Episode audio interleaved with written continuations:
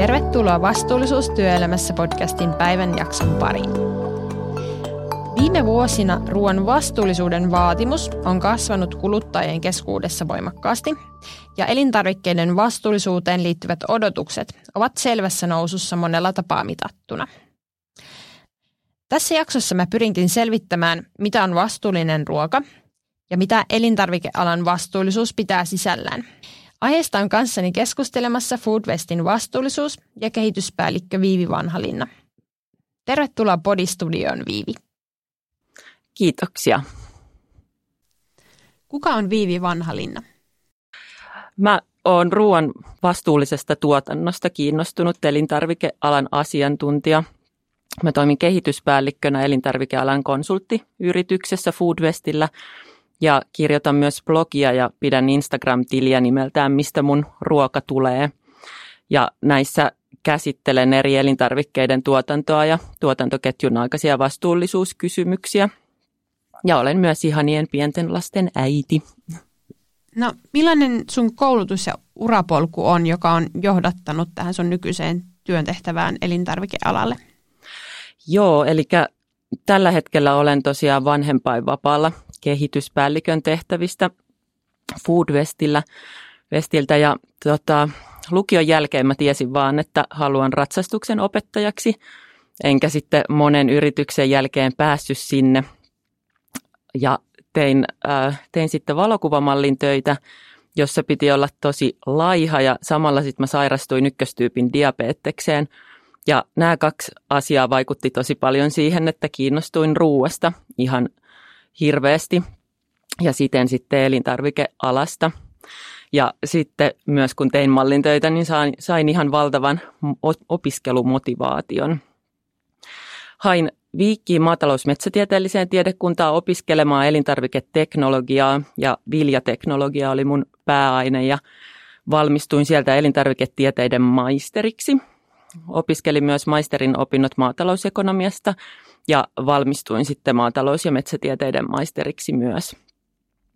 Sitten mä tein viljateknologian lopputyön leivän hiilijalanjäljestä ja maatalousekonomian lopputyön siitä, miten voidaan ohjata ilmastomyötäisiin ruokavalintoihin.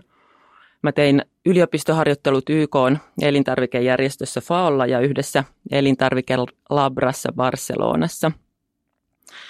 Valmistumisen jälkeen mun ensimmäinen työpaikka oli Briteissä – jossa työskentelin patukka- ja murotehtaan tuotekehityksessä. Ja silloin kiinnostuin yritysvastuusta paljon ja mietin, että, että ymmärtääkö tai tietääkö pörssiyrityksen omistajat, että mitä he oikeastaan omistavat. Ja silloin mun mieltä paino kovasti se ristiriita siitä, että tehtaassa valmistettiin muroja lapsille, jotka ravitsemuksellisesti oli, oli aika köyhiä. Ja mietin sitten, että se että en ollut opiskellut semmoista tai sitä työpaikkaa varten.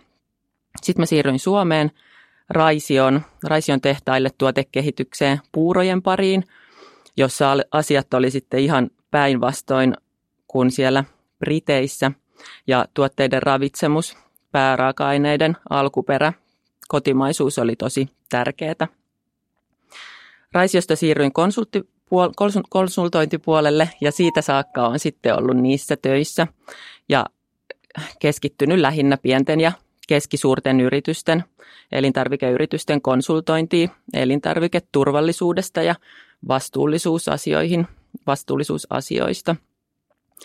Sitten tein myös pari vuotta väitöskirjaa yliopistolla vastuullisesta sijoittamisesta elintarvikealaan yhtä aikaa tämän konsulttityön kanssa, mutta sitten tutkijan työn epävarmuus ja vaativuus ja se teoreettisuus ja myös sitten perheen kasvaminen osaltaan, niin sai jättämään sen työn kesken.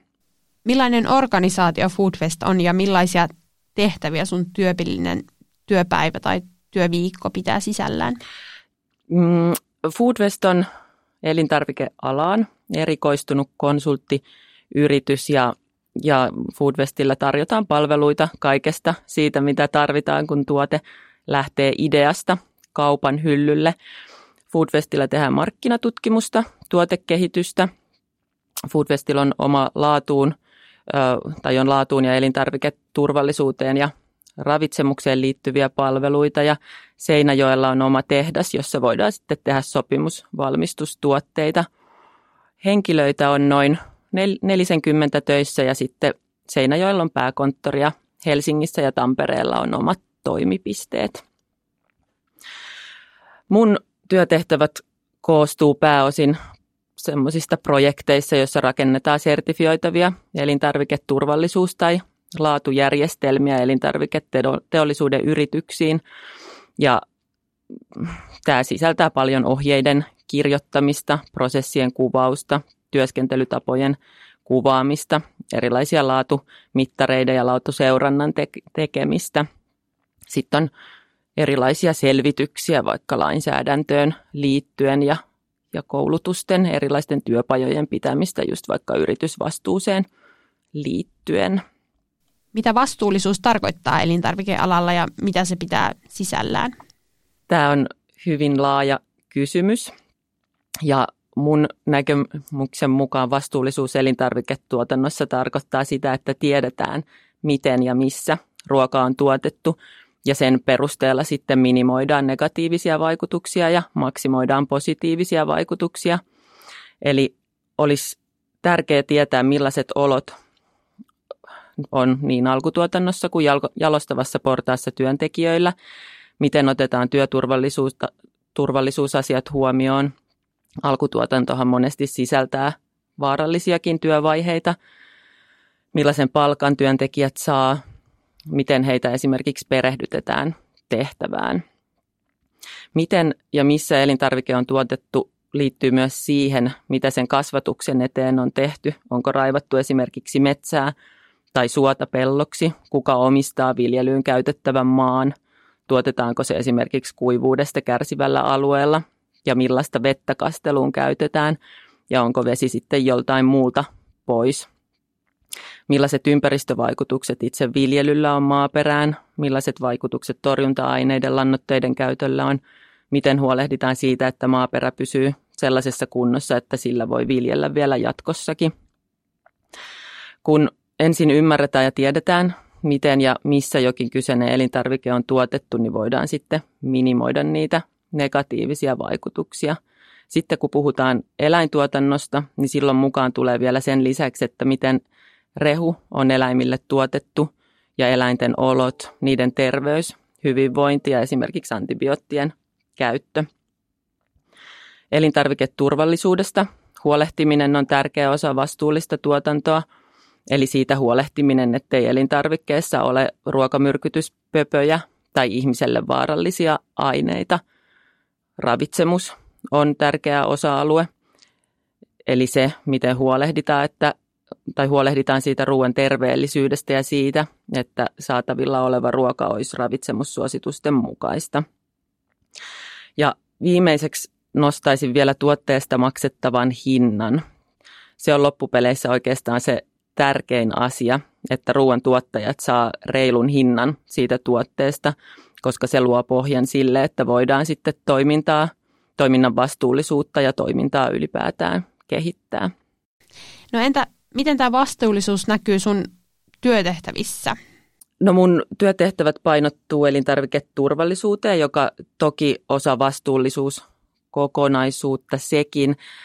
Mm, mä teen töitä pienten ja keskisuurten yritysten kanssa ja siis he saattaa tarvita apua ihan, ihan siinä, että, että mitä se vastuullisuus heille tarkoittaa, millaisia asioita siihen sisältyy, miten heidän tulisi sitä lähestyä, tehdään olennaisuusanalyysiä, mietitään mittareita tai voidaan tehdä selvitystä, mitä vaikka jonkun raaka-aineen sertifiointi yritykseltä vaatii.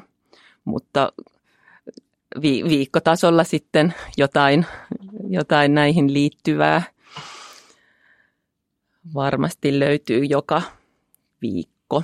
Tuli vielä mieleen, että missä nämä pienyritykset sitten käyttää tätä informaatio, mitä he teidän kautta saa? Yleensä just ollaan kiinnostuneita siitä, että halutaan, monesti on, että halutaan tehdä vastuullisuusraportti ja, ja, tai halutaan viestinnässä käyttää sitä vastuullisuustietoa, että monesti se lähtee siitä. Ja toki sitten on yritykset, jotka on niin kuin se on ollut sydämen asia ää, niin kuin alusta saakka osa sitä liiketoimintaideaa, se vastuullisuus, niin he, he sitten miettii, että miten sitä voisi parhaiten siinä viestinnässä, tuotteesta viestiessä, niin hyödyntää. Eli tulkitsinko oikein, että ihan jo pienet yrityksetkin Suomessa haluaa tätä vastuutietoa? Kyllä, varmasti. Joo. No, miten tämä vastuullisuus näkyy sun työtehtävissä ja onko tämä elintarvikkeiden vastuullisuus kehittynyt sun työuran aikana?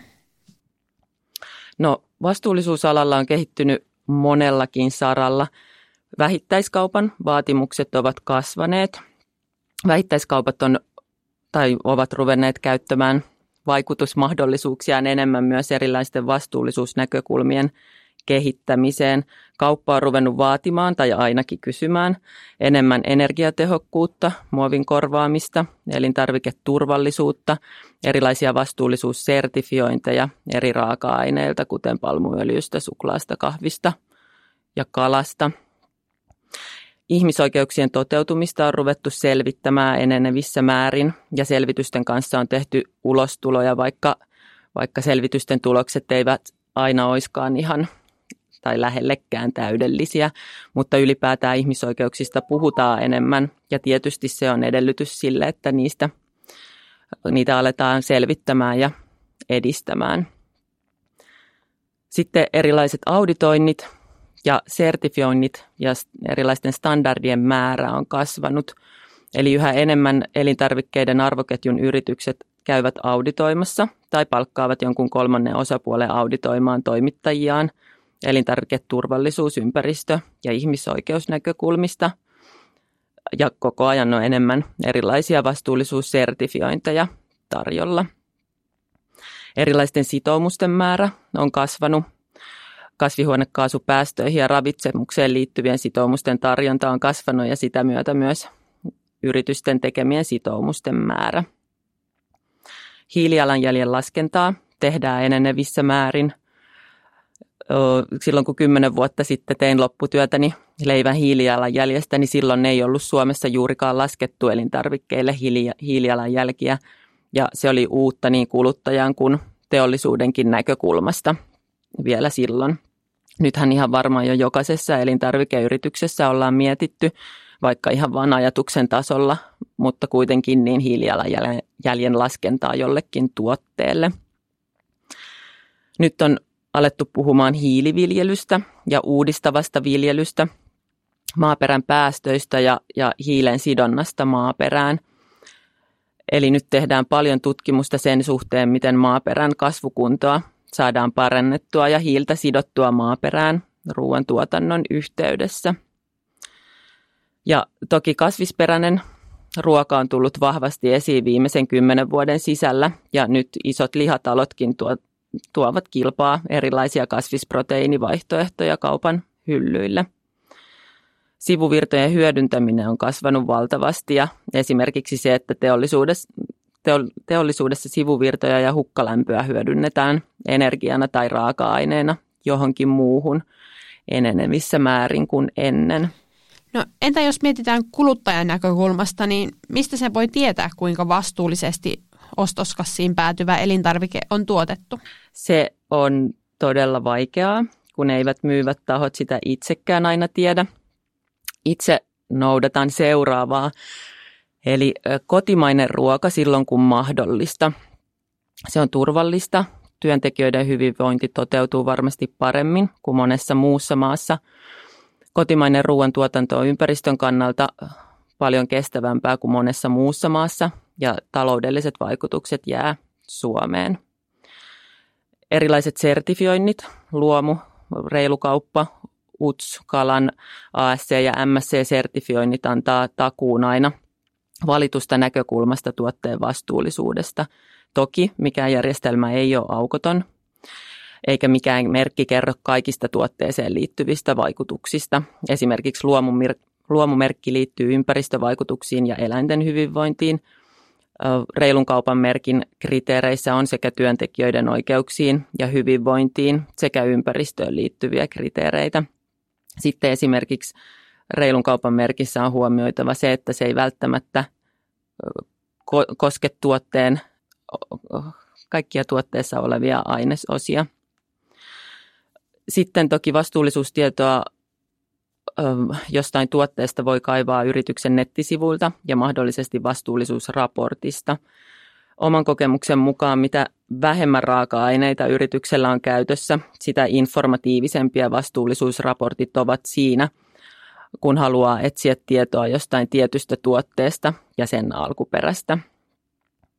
Sydänmerkki on hyvä valinta tuotteen terveellisyyden kannalta. Voi sanoa, että tämän merkin omaavat tuotteet on ravitsemusvastuullisesti tuotettu. Kasvisperäiset tuotteet ovat lähes aina vähäpäästöisempiä kuin eläinperäiset tuotteet. Mä otin itse tavoitteeksi tänä vuonna 2021, että selvitän mun blogissa 50 elintarvikkeen vastuullisuusnäkökulmat, mutta en ole päässyt lähellekään tätä tavoitetta. Se selvitystyö on tosi aikaa vievää ja perehtymistä vaativaa, eikä missään ole valmista tietoa, jossa olisi useita vastuullisuuteen liittyviä näkökulmia tiivistetty yhteen. Eli tavalliselta kuluttajalta ei oikein voi vaatia sitä, että hän ymmärtäisi tuotteen vastuullisuuden päälle ihan hirveän paljon. Saati, että pystyisi tekemään ostospäätöksiä vastuullisuusnäkökulmasta – mutta itse kehottaisin kysymään esimerkiksi valmistajilta tuotteen alkuperästä ja valmistusolosuhteista, siitä miten varmistetaan, että ympäristö, ympäristö ja ihmisten hyvinvointi, hyvinvoinnista huolehditaan tuotteen elinkaaren aikana. Että tämmöinen kysyminen antaa signaalin myös siitä, että tämä asia on tärkeä. Sen mä voisin vielä itse asiassa tuohon lisätä, että, että kun tuottajilta vaaditaan sitä vastuullisuutta, niin kyllä meiltä kuluttajaltakin voidaan vaatia kohtuullista syömistä, hävikin minimointia ja maksuhalukkuutta vastuullisesti tuotetusta ruuasta. Miten sä näet, mitkä on suurimmat vastuullisuuteen liittyvät haasteet elintarvikealalla Suomessa? Ja entä sitten globaalisti tarkasteltuna? Mä melkein sanoisin, että, että nämä suuret elintarvikealan vastuullisuuteen liittyvät teemat ovat niin Suomessa kuin muuallakin – ajankohtaisia. Ja suurimmat haasteet varmasti liittyy siihen eläinperäisten tuotteiden liialliseen kulutukseen, metsien raivaukseen pelloksi ja laitumiksi ja viljelyn aiheuttamaa luontokatoon ja siihen, että maailman ruoantuotanto perustuu pitkälti vain muutamaan kasviin, mikä tekee viljelystä sitten hyvin haavoittuvaa taudeille, tuholaisille ja ilmastonmuutokselle – Tietysti ihmisoikeuksien toteutuminen, toteutumisen varmistaminen elintarvikeketjussa on edelleen haaste. Suomessa Itämeren rehevöityminen on, on vakava asia ja tietenkin viljelyn heikko kannattavuus on, on valtava haaste. Maatilojen heikko kannattavuus hidastaa niitä innovaatioita ja uusien ratkaisujen löytymistä ja käyttöönottoa esimerkiksi just ympäristökysymyksiin liittyen. Millaisia tuotteita vastuullisesti koostettu ostoskori voisi pitää sisällään? Vastuullisessa ruokakorissa pitää miettiä sen ravitsemuksellinen sisältö, ympäristöön liittyviä näkökohtia, ihmisoikeuksien toteutumiseen liittyviä näkökohtia ja se, että ruokakorin tuotteiden tuottajat saavat oikeudenmukaisen hinnan tuottamistaan ruuista. Ja mitä nämä tuotteet voisivat käytännössä olla jos ajatellaan vaikka, että koostettaisiin se ruokakori lautasmallin mukaan, jossa noin puolet lautasesta on kasviksia, neljäsosa on perunaa tai viljavalmisteita, toinen neljännes on palkokasveja, kalaa tai lihaa ja ruokajuomana on sitten maito, piimä, niitä korvaava kasvisvaihtoehto tai vesi ja aterian kanssa sitten leipää ja jälkiruoka. Niin kasviksiin valitsisin mahdollisuuksien mukaan sesongin mukaisia kotimaisia juureksia ja kasviksia. Sirkka-lehtimerkki kasviksissa kertoo niiden kotimaisuudesta ja siihen merkkiin liittyy myös ympäristöön ja työntekijöiden hyvinvointiin liittyviä kriteereitä. Perunaksi mä valitsisin esimerkiksi jonkun vähän erikoisemman kotimaisen perunan, joka ei kuulu siihen kaikista halvimpaan hintaluokkaan. Tässä ajatuksen on se, että, että erikoisempaan peru, perunaan erikoisemman perunan viljelyyn erikoistunut tuottaja todennäköisesti saa tuotteestaan myös paremman hinnan. Tai perunan sijaan mä voisin valita kotimaisen quinoa-valmisteen. Siinäkin todennäköisesti tuottaja saisi paremman hinnan tuottamastaan tuotteesta. Ja kun valitsee jotain muuta kuin sitä valtavirta kasvia ruokakoriini, niin pidetään myös yllä monipuolisempaa ruokakasvivalikoiman tuotantoa. Erikoiskasvit, kuten esimerkiksi just tämä quinoa, niin tuovat sitten siihen viljelyyn sitä monipuolisuutta ja niiden avulla saadaan vaihtoehtoja viljelykiertoon, mikä taas sitten parantaa sitä maaperän laatua. Proteiinin lähteenä voisin käyttää kotimaista härkäpapua tai hernettä tai sitten soijapapuja, linssejä tai muita papuja. Pavut ja palkokasvit on hyviä proteiinilähteitä ja myös hyviä maaperälle, koska ne sitoo maahan typpeä ilmakehästä ja vähentävät sitten typpilannoitteiden tarvetta pellolla. Sitten jos maitoa tai piimää haluaa käyttää, niin ihanne olisi, että se olisi sellaisen lehmän maitoa, joka pääsee laiduntamaan. Että se laidunnus pitää yllä perinnemaisemille tyypillistä lajistoa. Ja luomumaito voisi olla sitten hyvä vaihtoehto, kun no siinä on tämä laidunnusaspekti ja sitten myös eläinten hyvinvointi otetaan paremmin siinä huomioon. Leipänä voisi olla sitten joku kotimainen leipä. Sen voisi ajatella olevan ravitsemuksellisesti vastuullisempi valinta, jos siinä on sydänmerkki, ja ympäristön kannalta vastuullisempi, jos siinä olisi vielä luomumerkki. Tähän pitää tosin sanoa, että, että luomutuotanto ei ole niin tehokasta kuin tavanomainen tuotanto, ja sadot hehtaaria kohti ovat pienemmät, eli siinä tarvitaan enemmän tuotantopinta-alaa, mutta vähemmän keinotekoisia lannoitteita ja kemikaaleja. Rasvaksi valitsisin sitten, tai kasviöljyksi valitsisin hamppuöljyn, kotimaisen hamppuöljyn sen ympäristöystävällisyyden takia. Sen viljelyssä ei tarvita torjunta-aineita, se sitoo hiiltä hyvin sen paksuun ja pitkään varteensa ja sen viljely edistää luonnon monimuotoisuutta. Jälkiruuaksi mahdollisuuksien mukaan sitten sesongin mukaisia hedelmiä ja marjoja. Ja voisihan siinä olla sitten reilun kaupan luomupähkinöitä vielä lisäksi mukana. Mutta sitten kuluttajan vastuulla on vielä, että kaupassa käydään mahdollisimman päästöttömällä kulkuvälineellä ja ei heitetä ruokaa roskiin ja syödään sitten kohtuudella. Ja onko sinulla joku näkemys siitä, että millaisia tuotteita vastuullisesti koostettu ostoskori ei ehdottomasti sitten puolestaan sisällä? Mun on ehkä, ehkä tota, mä, mä en ehkä nyt täysin mitään lähde sulkemaan siitä pois, että, että toki olen miettinyt esimerkiksi karkkien ja sipsien ja niin kuin näiden olemassaoloa, mutta tuleehan niistä myös hyvä, hyvä mieli ja ei, ei voi ajatella niin kuin, että ei ikinä söisi tai ja et voihan lihaakin syödä kohtuudella, kohtuudella toki ja sitten, että minkä tyyppistä se on, niin silloin, silloin myös iso merkitys. Mitenkä sä haluaisit itse kehittää vastuullisuutta elintarvikealalla? Onko sulla vaikka jotain käytännön esimerkkiä tästä? Yksittäisen kuluttajan valinnoilla toki vaikutusta sitten, kun useampi yksittäinen kuluttaja niitä tekee. Ja ylipäätään ruoan ää, tuotannon tulevaisuudesta niin, niin vaikea kysymys. Väestö kasvaa, eli ruoan tarve kasvaa – lihan absoluuttinen kulutus on, on hienoisessa laskussa nyt, mutta et paljonko se tulee laskemaan ja kuinka nopeasti, niin vaikea sanoa.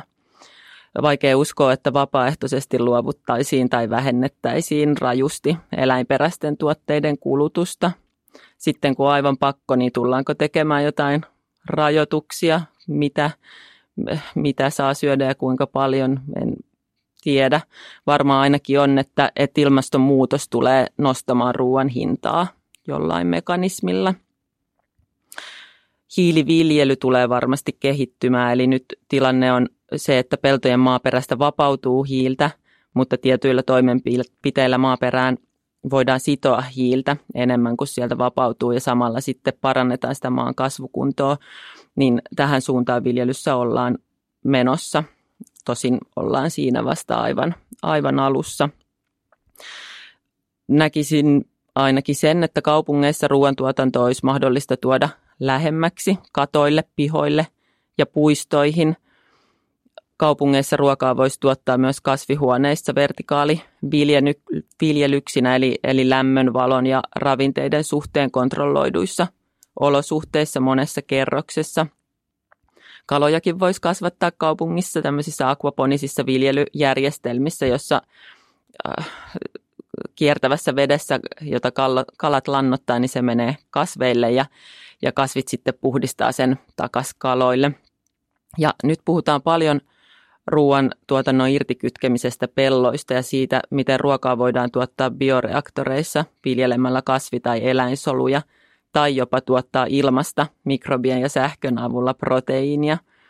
Toistaiseksi nämä prosessit on käsittääkseni aika energiaa kuluttavia – mutta ehkä niistä saadaan vielä tehokkaampia energian käytön suhteen ja voi olla, että niillä on vielä tämmöisellä bioreaktoriruualla on vielä joku rooli meidänkin lautasella. Viime vuosina on ollut laajasti keskustelussa tämän geenituotetun ruokaan liittyvät mahdollisuudet, etenkin tämän ruoan riittävyyden turvaamisessa. Niin luuletko, että me tullaan tulevaisuudessa syömään geenituotettua ruokaa yleisemminkin? Mä en osaa sanoa. Mä hyvin, hyvin vaikea sanoa, että siinä on monta hyvää ja varmasti monta huonoa puolta ja mitä kuluttajat siitä ylipäätään ajattelevat, mutta et, et mä en, en pysty oikeastaan ottaa siihen kantaa. No jos mietitään taas tuosta kuluttajan näkökulmasta, niin mitä yksittäinen kuluttaja voisi tehdä vastuullisuuden edistämiseksi elintarvikealalla ja ruokaan liittyen ylipäätään? Oikeastaan se, mitä ruoantuotannosta irti elävä kuluttaja voi tehdä, on se, että ottaa selvää asioista ja toimii sitten sen tiedon valossa. Ei ole olemassa eikä näköpiirissä sellaista merkkiä, johon voisi sisällyttää ruoan kaikki vaikutukset, joten toistaiseksi se pitää vaan jotenkin osata itse arvioida. Mutta kaikki voi kysyä sitä tuotteen alkuperää ja sitä, miten varmistetaan, että tuote on tuotettu ympäristöä ja ihmisiä kunnioittaen. Että se antaa signaalin, että asia on tärkeä ja mitä enemmän kysymyksiä tulee, niin sitä enemmän asioista aletaan ottamaan selvää. Henkilö tuolla miettii elintarvikealan opintoja tai on muuten kiinnostunut tästä aiheesta, niin miten sä näet, että millaista vastuullisuusosaamista tulevaisuuden elintarvikealan osaajilta edellytetään? Hyvin monipuolista osaamista varmasti. Mä nostaisin tähän ehkä, että, että hiilijalanjäljen ja muiden ympäristövaikutusten laskennan ymmärrystä, lainsäädännön tuntemista, ihmisoikeuksien ymmärtämistä – sit ymmärtämistä siitä, että miten sivuvirtoja voidaan hyödyntää ja varma, varmasti niin kuin erilaisten energiantuotantoratkaisujen osaamista. No tähän loppuun voisitko kertoa yhden vinkin, mitä yksittäinen henkilö voi tehdä vastuullisuuden edistämiseksi joko liittyen tähän elintarvikealaan tai ruoan kuluttamiseen ylipäätään? No kulutukseen ylipäätään pätee se, että kannattaa ottaa selvää siitä, miten tuotteet on tehty ja minimoida kaikki kulutus ja nauttia siitä, mitä jo on.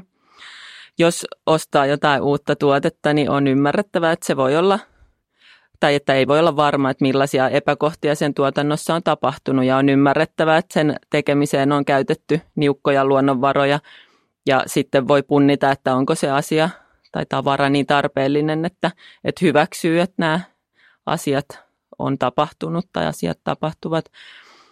Mä itse mietin, että jos mun tekee mieli jotain uutta vaatetta tai tavaraa, niin kysyn aina itseltäni, että tekeekö se tavara mut onnellisemmaksi. Esimerkiksi, että, että olisiko tuo huivi, tekisikö se minusta nyt, nyt onnellisemman ja usein vastaus on, että, että en olisi yhtään sen onnellisempi kuin nytkään, jos mulla olisi se uusi tavara. Sä pidät myös blogia nimeltä Vastuullisuus ja ruoka liittyen tähän elintarvikkeiden vastuullisuuteen.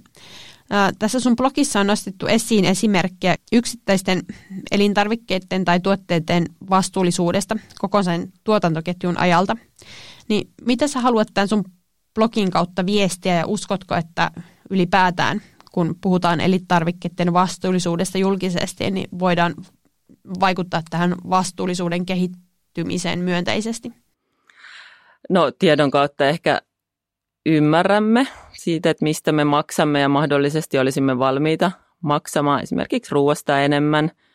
Ehkä heittäisimme vähemmän ruokaa pois tai söisimme kohtuudella arvostaen jokasta suupalaa. Keskustelulla varmasti voidaan vaikuttaa hieman niin kuluttajiin kuin valmistajiinkin, mutta, mutta valtavaan muutokseen en, en usko pelkällä tiedon tarjoamisella ja keskustelulla. Ja esimerkiksi ruoka on, on hyvin henkilökohtainen asia, se herättää tosi paljon tunteita.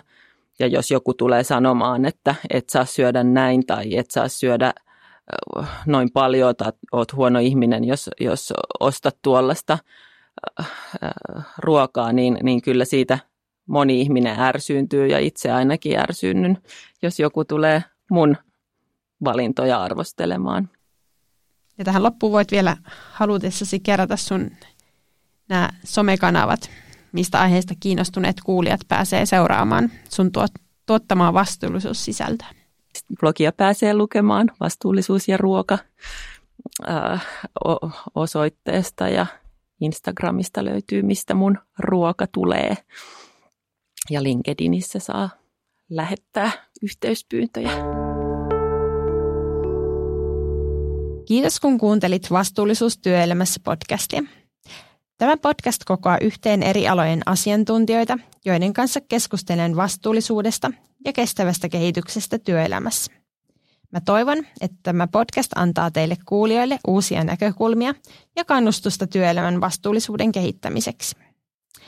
Jos haluat olla etulinjassa edistämässä vastuullisuutta työelämässä, niin kannattaa ottaa myös seuraava jakso haltuun – Olet myös tervetullut kasvattamaan vastuullisuusasiantuntijuuttasi Jyväskylän yliopiston avoimeen yliopistoon. Vastuullisuus ja kestävä kehitys työelämässä opintokokonaisuudessa voit opiskella laajasti ja monitieteellisesti opintojaksoja vastuullisuuteen ja kestävään kehitykseen liittyen. Voit suorittaa opintoja joustavasti oman aikataulun mukaan. Lisätietoja vastuullisuus työelämässä moduulista löydät avoimen yliopiston verkkosivuilta.